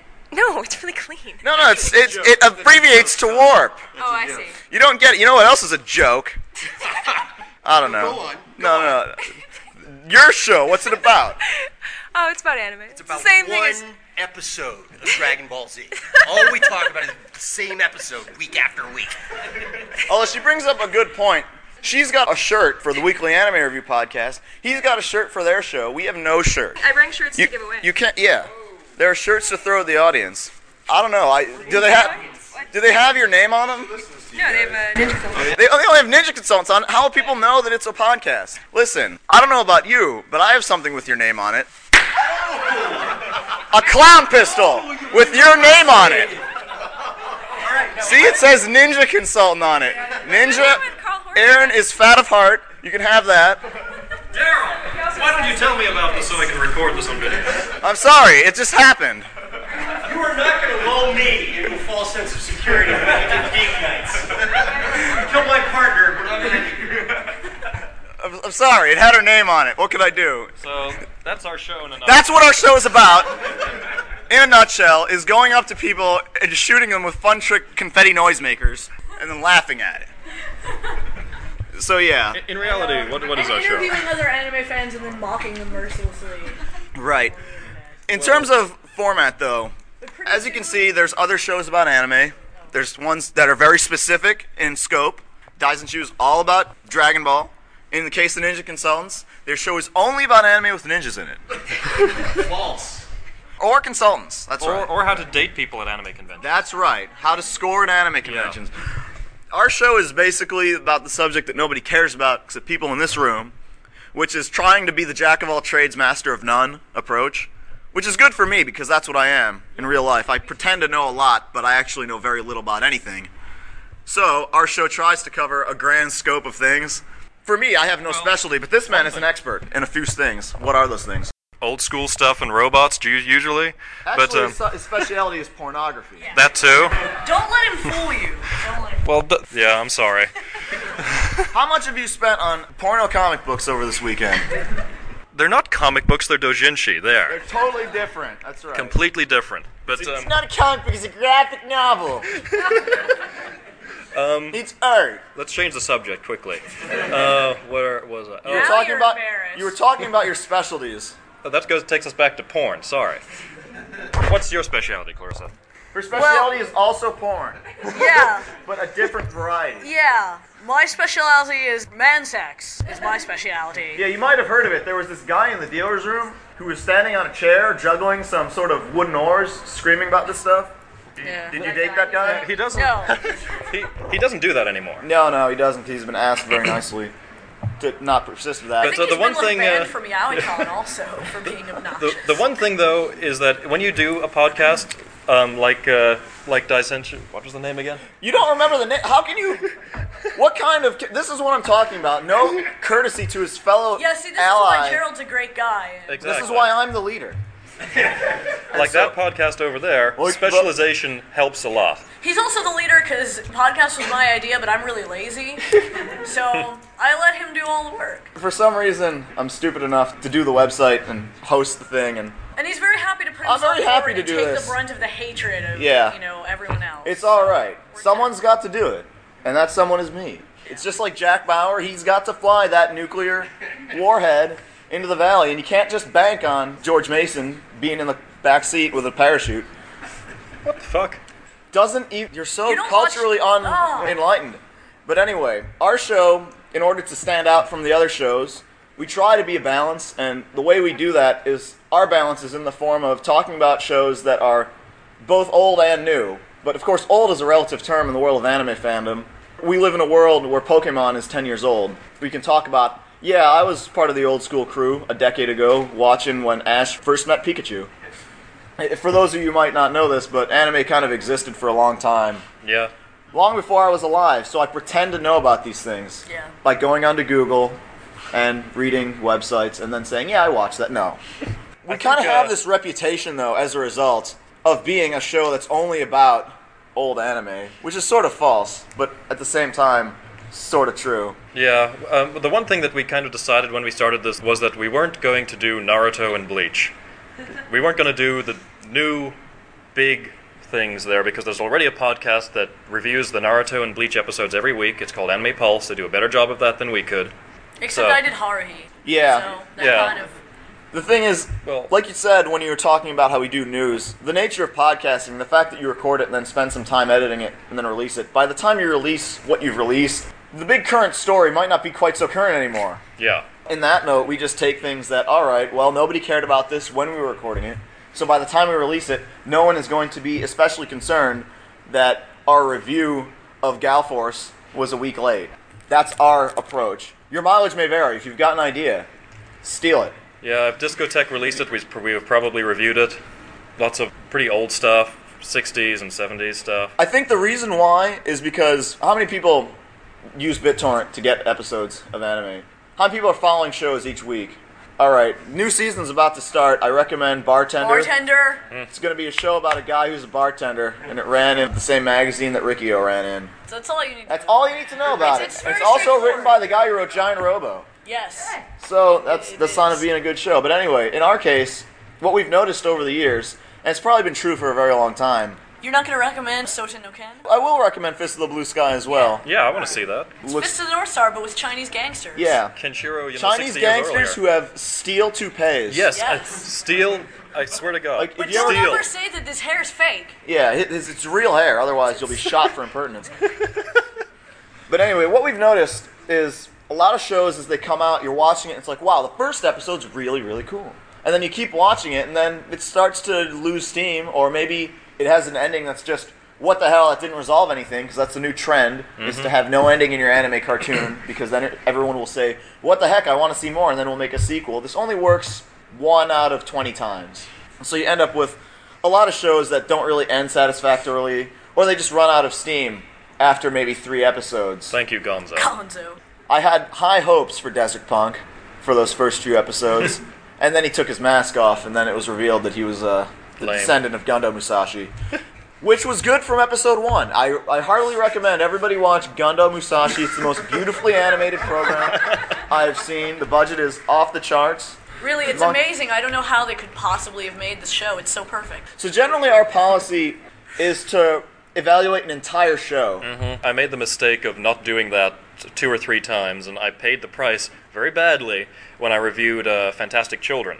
Yeah, and, I you also, reviewed- also when you reviewed Angel Heart, which was yeah, this Angel uh, Heart follow and up to City Hunter. Angel Heart, first six episodes, really good. At the sixth episode, there's something happens. The show goes to total crap. And of course, he reviewed the first six first episodes. six episodes. Right. Most other podcasts, though, will just base their reviews off of the strength of either the first episode or the first disc. Yeah, and I, we can't do that And a lot of times, you end up getting overly positive reviews of things, or sometimes it's the opposite. Sometimes things don't start off well, but get much better later on. There was another uh, review I re- heard on another podcast for the Read or Die TV series, and I'd seen the show, and I was interested to hear their vo- point of view. And then one of the p- people were asked, uh, "Does Yomiko show up?" And he said, "No, she's not in the entire show." If Which anyone's- is false. It's completely false, and then suddenly your entire point is invalid. You- Right. you- yeah. So. Especially if one of the crux arguments of your review, and it's not in the case of that review you're talking about, but if Mhm. you were to say, complain about the lack of the original cast, and then the original cast all shows up, Yeah. then you'll dumb. Yeah, because So if someone do- there, someone out there always knows more about the show than you do. What we try and do to work around that is we watch the entire show and then do a review based on the show overall. We think that's kind of a unique thing. If you go to Anime on DVD, that's maybe the only other place that does reviews of the whole show. The only drawback is the reviews are bad. I'm sorry, Anime on DVD's content reviews are somewhat lacking. Yeah. Now, and others. If you have like a twenty thousand dollar plus entertainment system and you want to know how you want to know what rainbowing and edge enhancement yeah, mean, mm-hmm. then go to anime on DVD. our show is but- not that show. Yeah. And the problem with this, though, is that we do a weekly show. A lot of shows out there are 26 episodes, 52 episodes, 100 and something episodes. We don't have time. We don't have time to watch 26 episodes or whatever in one go, and we've been working around that by basically putting it off. Yeah, we're going to run We've into been trouble basically with that doing soon. just movie review, a movie of this. I can sit down two hours, it's done, okay, time to write the review. Short OAV, 13 episode show, I can watch it over two days. And that's kind of lasted us through about 35 some episodes at this Mhm. point. But right now we've decided, all right, it's time to knuckle up and watch all of Ghost in the Shell standalone complex, or watch all of the 12 Kingdoms, watch all of Future Police Urashiman, Mm-hmm. even though that show's never been released in the United States, so we've got to watch horrible Hong Kong bootlegs. Yeah. And hopefully figure out what the plot is from that. Fortunately, it's a pretty It's a pretty simple decent- show. And the problem with doing shows, because our big thing is kind of the obscure shows and the unusual shows, and the problem with that is if we give it a big glowing review, How do you find how the do you show? find it? I, I did a review of going to be doing a review of Urashiman. The only way you can find it is these very hard to find bootlegs or well, the Gerald old. could you know.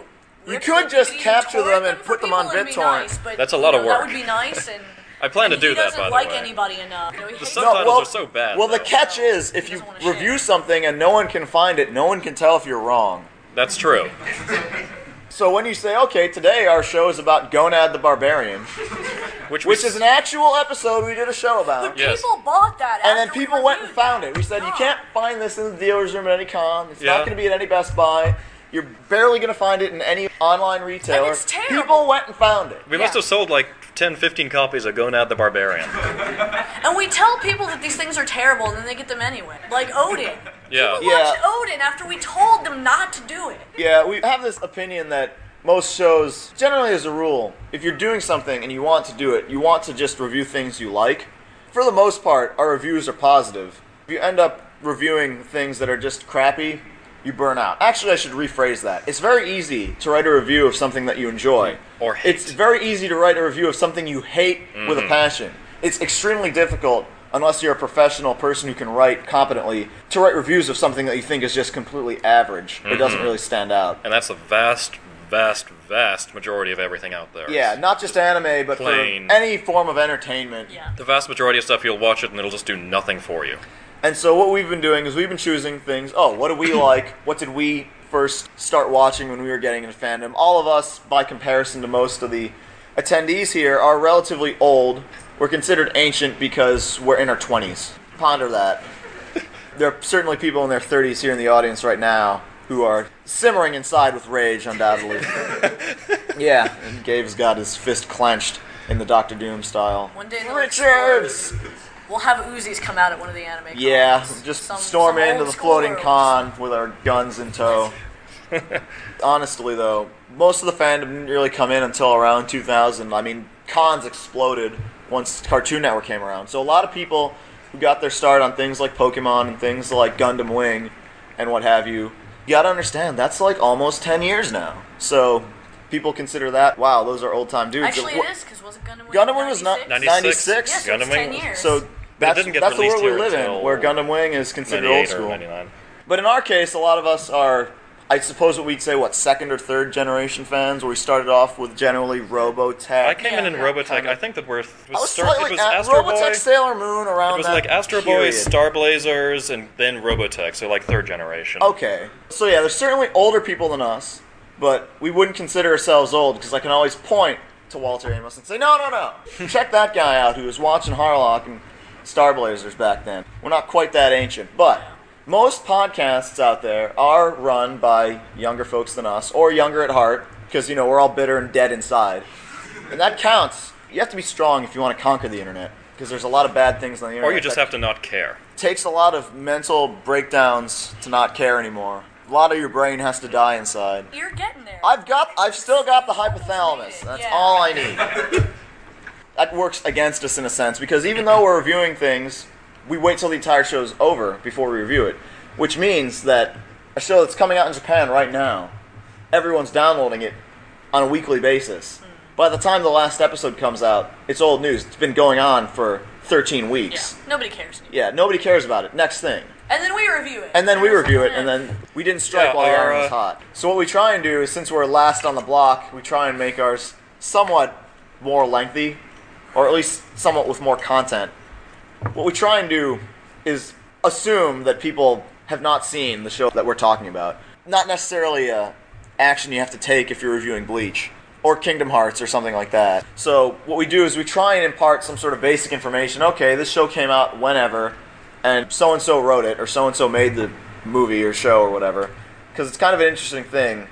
In other fandoms, if you're a fan of, say, science fiction, you'll know that George Lucas, whoever made Star Wars. Mm-hmm. If you're a fan of Lord of the Rings, you'll know that it was written by Tolkien. If you're a film buff, I mean, if you If don't know who buff- Scorsese is, Yeah. then you're gonna, you're gonna get laughed out of there. But, But anime, a- anime is unique because anime, you don't necessarily have to watch the same things as everybody else. If you go to film school, there's some things you'll probably inevitably end up watching.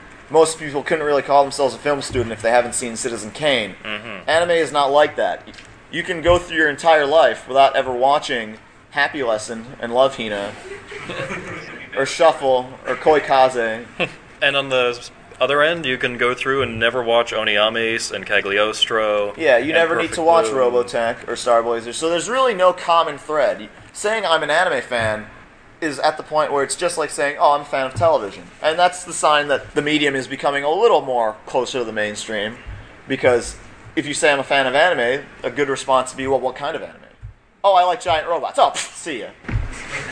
Yeah, giant robots are probably the most uh, unpopular category of anime. So and that- we love them so to talk about them. Right. Yeah. Which So is that's why- so you know guaranteed to drive away even more listeners. I don't know. Whenever, for some reason, whenever you do a yaoi review, our listeners drop a bit and then come up again. I think what it is is that the people just need to get the word out that hey, there's radio shows out there about this stuff where you can talk about it and write in. That's another important step to conquering the internet. Interaction with your listener fan base. Or what real podcasts do is set up means to get feedback from their listeners.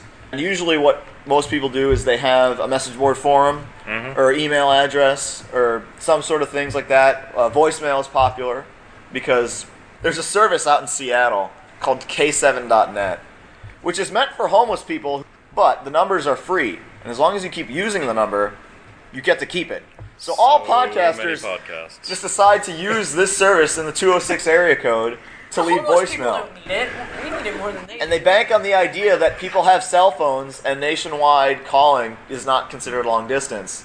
We were talking about Skype just now, which is a program that mm-hmm. allows you to make phone calls from your PC to computers or from PC to PC, and that's free. Skype also has voicemail, but we don't have that option. Yeah, you can pay for people to call into your Skype voicemail and leave voicemail that way. But yeah, there's also a service called Odeo, which will let you send MP3s to people. If you plug in a microphone into a computer, then launch this Flash application, and then record it, it'll send voicemail as an MP3. Yeah, Odeo has worked very well for us because previously we only had obviously Americans calling into the show, and now and now we've got a lot of the people who are calling in now or sending in audios are like from New Zealand or what, From Ireland, or Thailand or things like that, a lot more international. Even though it seems easy for us to record an MP3 on our computer and then just put it in an email, it's a lot of people just don't know how to do that. interaction with your listeners is pretty important. When you first start off, you're barely going to have any listeners other than your immediate friends. Or if you listen to other podcasts, since right now podcasting is still in its relative infancy, and the majority of people listening to podcasts are other podcasters themselves. If you tell these people, hey, I've started up a show, they're usually more than happy to direct people to it. But like I said earlier, it's usually a good idea to do a few shows before you say, hey, I did this thing. Go here and tell me what you think of it. Most shows, generally, if you get 20, that's really good. In my case, I just posted the show on Something Awful, and a lot of people went over there, and so that's how we got our start, and then decided to leech on the popularity of other podcasts, most of whom are sitting in this room right now, and send us, you know, recording a promo, which is another hard thing to do. We can't do it. It took us about two months to record a crappy promo, and it's horrible and we hate it. And every time we hear it, we fast forward past it, even though Yeah. it's 30 seconds long. And it took us like an hour or so just Just, just think that up. yeah, most awful promo. It's Yeah, just you don't want to hear it, but Promos are it's just important to get the word out about your podcast. We're trying these things, these flyer things, to try and get the word out to people who don't necessarily already know about podcasts. I don't think they're working. It has not worked very well. No, in fact, we went to Otakon. We wasted that money. We papered Otakon with this stuff. Our listener base dropped. Everyone was so sick of the flyers that they're like, Yeah. we're not listening to you anymore. Yeah, it, it's a very Beatles-like effect when you say you're bigger than Jesus, and then people buy your albums just to burn them. But in our case, it's people don't go to our website just to not go to our website. Publicity is important, and the best way to do that right now is making a network with other podcasters and getting them to make mention of your show. The easiest way to do this is to just interact with other podcasters. Send them in questions and comments and things like that, and then develop some sort of repertoire. I can't pronounce Rapport. French. Rapport. Yes. Excellent. I, at least I didn't say repartee. That's a good pronunciation. problem is, is that there really hasn't been a podcast yet, or at least it hasn't gotten around yet, that there's a podcast that is kind of like, for lack of a better word, the Mega Tokyo of podcasting. I hate to use that term. Well, you know, just Um, as far as web comics Yeah. in general, and Mega Tokyo came along and was huge, and then there's tons and tons of similarly like-minded web comics. Mhm. There hasn't quite been the podcast yet that's totally transcended just the people who are tech savvy enough, and that's the other problem with podcasting and conquering this section of the internet, is that you have to somewhat know what you're doing with a computer to even get these things. And over time, that'll become simpler. I think right now there's was it Sirius is running certain podcasts, Um, satellite radio. Yeah, I heard that there was one anime podcast that was put on some radio. Yeah, I, yeah. I you're talking know, about Anime Genesis. Yeah, but I don't know if that was like another set of podcasts or something it was on. I'm, I'm not certain, really. There are podcasting radio networks and various podcast websites because, let's face it, if you're not going to go to 12,000 different websites And I mean, to the- find these things, the most most popular- people use iTunes. But the thing is, the problem with iTunes is they're very strict about getting listed on the iTunes Music Store. Mhm. You have to have a certain amount of shows out. You have to have various things set up and various criteria met before iTunes will even consider listing your show. And they can delist your show at any moment. You won't No. Now, I don't But- know if this is still an issue, but when we started, we just decided to make the entire show explicit. And just yeah, because we curse a lot, which we haven't done just yet. Most podcasts are safe for work unless otherwise noted. If you choose to do the explicit show, you obviously limit your audience. But in our case, we're foul mouthed, filthy people who are talking about porno cartoons. And we get 14 year olders writing in all the time. Anyway, maybe it's like the explicit content tag on CDs. That It drives Gore- to- it it drives up them. more sales more. Thank you, Tipper Gore. There are also things that specifically mark themselves as clean, which I don't know if you possibly doing a, a Bible related podcast, which there are several, lots and I lots don't know, of man. There's some harsh stuff in the Bible. But as long as there's no cursing, remember, Uh, oh yeah, you can show killing and stuff on TV, but don't let people curse. yeah. No sex either. No, not at all. Unless God said so. Yeah. He never does though, unless he orders you to rape someone. Yeah, yeah. then it's okay. Uh, where were we? Where were- we were talking about We were talking about rape. we were talking yes, Yeah. rape. No. Uh, rape and publicity. So speaking of which, so speaking of rape, I guess that segues into your specialty again. Rape? Well, What? you know, you Rape know, Japanese, and publicity. Look, Japanese pornography is like 99% rape. I mean, come on. I don't know how to respond to that. It's true. Once you harness that secret and get some people tuning in, generally siphoned off of another person who's already figured out the secret, and then get them interacting with you, hopefully you can tell people to tell their friends, and they tell their friends, and they tell their friends. It is very, and so on, very so difficult. on. We have the feed burner statistics on there, which aren't entirely accurate. Right. There's But, um, you can sub- either subscribe to a show and then you automatically get the show whenever it comes out, or you can traditionally just go to the website and download them. And I'd say about half of our listeners subscribe and half of them just download it each week. yeah, it's really hard to tell how many people are actually listening to the show. Yeah. So I forgot what I was going to say now, but oh, right. Oh, one thing we do recommend is put a tracker on your site because some of the results that people come to your site yeah. on. Once are you start getting friggin' listed amazing. on Google, where people can effectively find you. Someone got to our site through the, the term porn for children. Porn for children, that's the show for us. We're the people to go to. Apparently so, since we have, you know, 13 year olds writing in to talk about No, you want to know where a ton of our traffic comes from? People do Google image search for the word yaoi, and they find her photo bucket because that's how synonymous Clarissa is with that word. Yeah. It's on the first page of results. It's not a pornographic picture. If you've ever heard of, No, it's from Welcome to the Have you ever heard of the comic Welcome to the NHK? Tokyo Pop is going to release it. There's a section where he's trying to draw the ultimate Moe character. Mm-hmm. if you want to know all about what Moe is, we constantly talk about it on our show and how much we hate it. And so, oh. in drawing the ultimate Moe character, he ends up drawing a, a crippled girl who's blind and drooling and retarded and has like a bell and both her legs are broken or whatever. And, and she's in a maid suit wearing cat ears. Isn't Yes, she like a vampire bandaged, too? Bandaged up, has like Yes, the a vampire, vampire. tooth, all these things, and that picture is on her photo bucket, and somehow that's associated with the alley. I think And, it's because uh, like most of the other stuff on that photo bucket account is Is- man sex. Although I Most believe likely. I believe the mo- the most is still like yaoi and hentai are just kind of eck each other out. Yeah. I mean, you're, you can have the most clean, the cleanest podcast out there, and you'll still get people coming to it for porn. What was Yeah. the, no? What was the best one they got? Was it like fisting? Teen fisting. Teen fist. Because we had Tim Eldred on as a guest, who's who's here at this convention. We talked about Teen Titans. We talked about Fist of the North Star. Google put those things together. Teen fisting. That's how we got a hit. We on our got ten thousand hits for that. Yeah. Yeah, so I don't under I don't know how to phrase it, but other ways to do it. I mentioned various social networks is a great way to get your podcast out. I mentioned posting on something awful. Most people use LiveJournal. If you have a live journal and tons and tons of cool e-friends who you decide to have secret posts and then super double secret probation posts, you will only do a subset of those. LiveJournal is the place to be.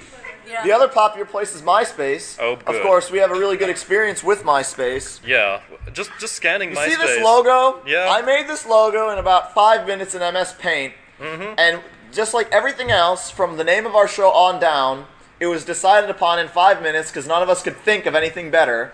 And I just said, "All right, I'll push through this name. You have any better ideas? No. You? No. All right, this is what it is." and so it went, and so Yeah. it stuck And now we're stuck with it. And- forever. And, And I was so just, some yeah. guy on MySpace I was just scanning uh, Anime World Order on Google one day, and MySpace. There's an entire like group on MySpace. There was a, a group on MySpace called Anime World Order for Life, which obviously I stole this logo from professional wrestling. He took the logo that I made, and they have as nothing. crappy as it was, and Yes. used it as the logo for his MySpace group. And so I said, I wrote in to MySpace and told them, hey, just change the name or change the logo or something. And so he actually did change it after a while to a better name with a better logo but he's quite angry about it. Fortunately, I had a patsy for this operation. I, I knew a guy who has another podcast called R5 Central. His podcast is entirely about tokusatsu, all about Power Rangers and Kamen Rider Mhm. and that sorts of things. And so I told him, since he has a MySpace account, to have him send the message. And so they just hate him now. So uh, we're clean. Yeah. We're the Illuminati, the world order. No, but they they behind announced. it all in the shadows. But they announced on it that we're at war with the group on MySpace. I don't what know. The hell? You don't want MySpace people. We're in an you don't- internet war somehow. Well, you can't conquer something without being at war. When we don't even know it. So once you conquer that, you have to conquer all of MySpace, and then the next step is to conquer 4chan. Isn't that right, Skew? No. Well, what's 4chan? What's 4chan? The artist formerly known as WT Snacks, but he's now Skew, not to be confused with Skub, which is uh, something to be pro or anti. Did we just lose the crowd on the pro or anti Should, should, we, Skub? should, we, should, should we go to questions maybe? Yeah, does anyone have questions about what we're doing? Uh, you, sir, in the back. You look like you. let- Let's go over to you. Make sure that we can hear your question. You came in relatively late. Do you have any questions about what it takes to conquer the internet? Yeah, yeah, yeah. So, like, what kind of snacks do you guys like to eat while you're, you know, I can, because I can hear all these like crunkling of bags and stuff going on in your podcast. Like, those cinnamon teddy grams you have in there. Cinnamon Teddy Grams are kind of the breakfast bears to eat. Our dreams were over at 7 o'clock, rise up and on our feet. But no. The crinkling noise you generally hear is the fact that we have crappy microphones, and every time you do this, or this, it ends up picking up on the mic and it makes a crappy sound. In our case, I had crappy headsets, so every time I'd adjust the boom, it's like shh. Yeah. Shh. Mine does that too. yeah. So, of course, money is the solution to all problems in this world. If you've got money, you can solve pretty much any technical problem. We have no money. What we did was somehow we asked for donations, and people sent us donations via PayPal. And they sent us quite a bit of money, and we used it to buy actual audio equipment, which we don't know how to use now. But we haven't we haven't yet started. Figure it out one day. And one day will be cool. Yeah, but that I know I am. I, ch- I eat apples. Oh, and uh, one other little thing. Uh, since we're explicit, we have done some hentai reviews, and one phenomenon that we found is that we do a hentai review, and we've only done like two or three. As the show comes out, we'll get an email or a voicemail from someone saying, "Don't do another hentai review ever again." And It's below us. It's below us. And they're within- right. And within like an hour or two, as we get it, someone will call in and say, "Do more hentai." It's not below us. We, we talk about like giant robots. Right. And that's how low we go. It's like if, on the far of the anime totem pole, there's the anime everyone's watching, and then there's probably OEL. Then there's uh, whatever Stevie B drew on a napkin. then there's maybe two rungs below that. There's Mecha, and then there's hentai at the very bottom, and then it loops all the way around back to the top, and that's where Yaoi is as far as fan participation. So that's we we reside somewhere in between that loop, and that's how you can conquer the internet. You can go all the way from the bottom to the top in one quick go. Very Chutes and Ladders like.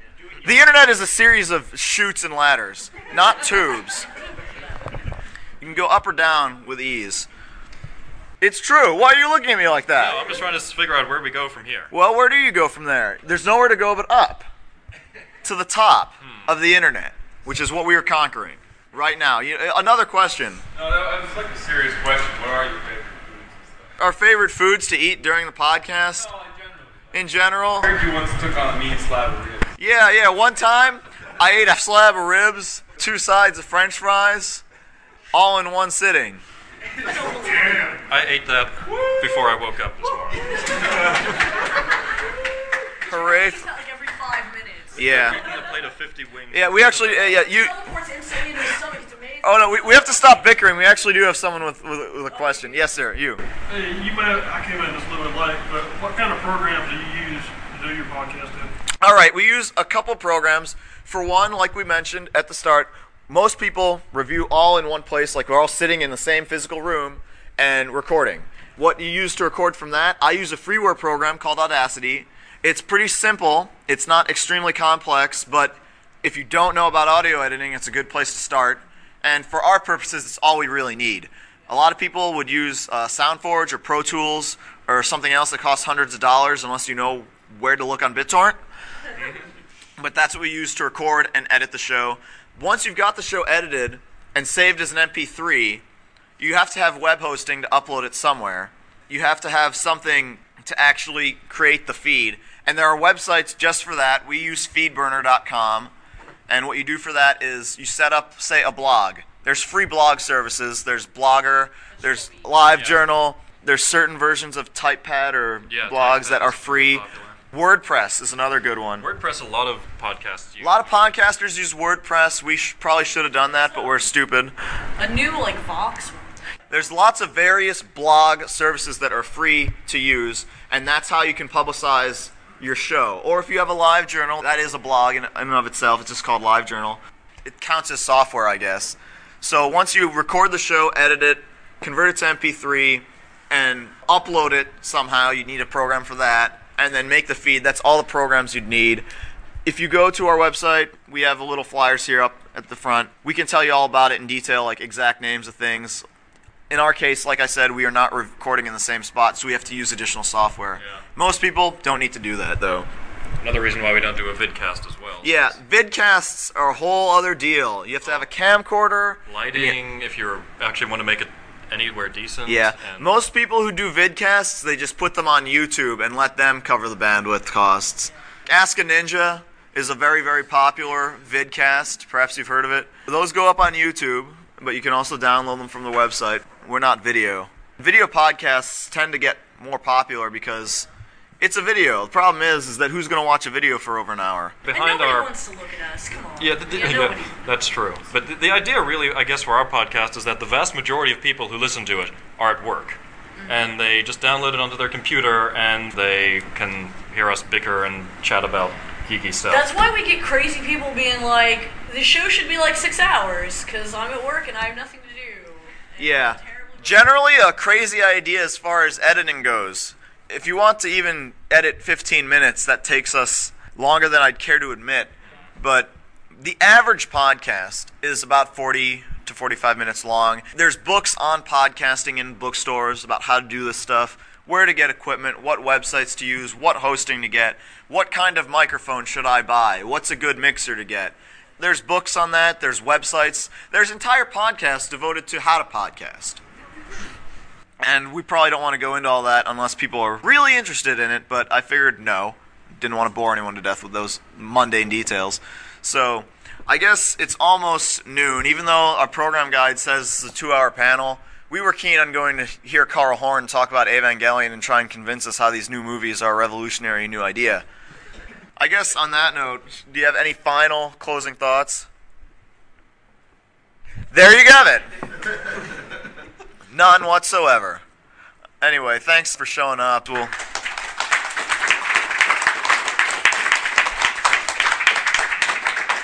I understand how difficult it was for you guys to show up at this hour. Obviously, hotels checkout is going on now, and the Waverly is deciding to be even more of a dick to us this year because they're not allowing late checkouts at all like they were in previous years. Mm-hmm. So, on top of the Bristol Myers stuff and on top of the really cool breakfast jazz function that they've got going on where they've sealed off the entrance to the stairs and now the no late checkouts, this is. I get the feeling they don't like us, but maybe their hatred is justified because I was noticing in the stairwell that people ripped off the floor markers saying this is floor number three, or put graffiti on K Dog 20 was here in the stairwell with a magic marker. So maybe they have a right to be mad. Yeah. Anyway, we're gonna head on over that away. We're sorry, guys. If you're still awake from listening to that, thanks. That was our really boring AWA panel, and this has been Anime World Order for this week. As we said before, you can check out our website at www.animeworldorder.com. Email us at animeworldorder at gmail.com. Call us at 206 666 4296 and send us an audio. Do it all at once. Go to the website and click on Send Us an Audio. Next week, we've got an interview with Marc Handler. For those of you who don't know, Marc Handler probably ruled your childhood and you didn't know it. He was a writer on the original Voltron, Teenage Mutant Ninja Turtles. He was a localization expert on Metropolis. He wrote the first season of Naruto, so this guy knows what he's talking about. He's been working just for years and years and years. I mean, he's worked on so many good things. He worked on Cowboy Bebop. He worked on Ghost in the Mhm. Shell standalone complex, Metropolis, like you said.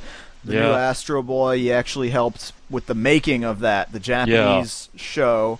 Even though nobody watched that, but we know that lots of people saw Voltron, and so we talked a whole lot about Voltron Mhm. that episode. And hopefully, what we're going to try and do with this episode is try and get it out to some other non-anime places. Just because Voltron is kind of one of those things that transcends anime. If you were a kid in the '80s, you knew Mhm. about Voltron, and so we're th- hopefully people find our show through this.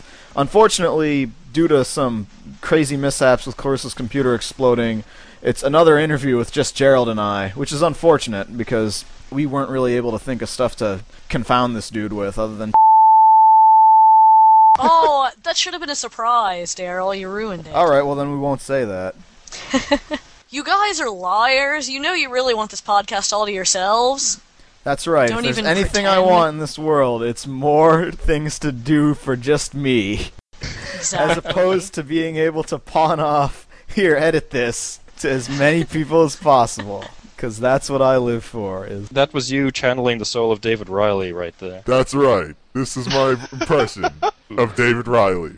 Yeah. Frontbeat.com. Fast karate for the gentleman. He pauses every few words. We are coming from the nuclear center of the enigmatic soul of Tatsuya Iwagawa. Forever never seems so long until you've grown. Rule of Rose sucked. Don't Yes. play it. Tune in next week when we'll give you our impression of Erin from the Ninja Consultant podcast. Gerald will do it. All right, so yeah.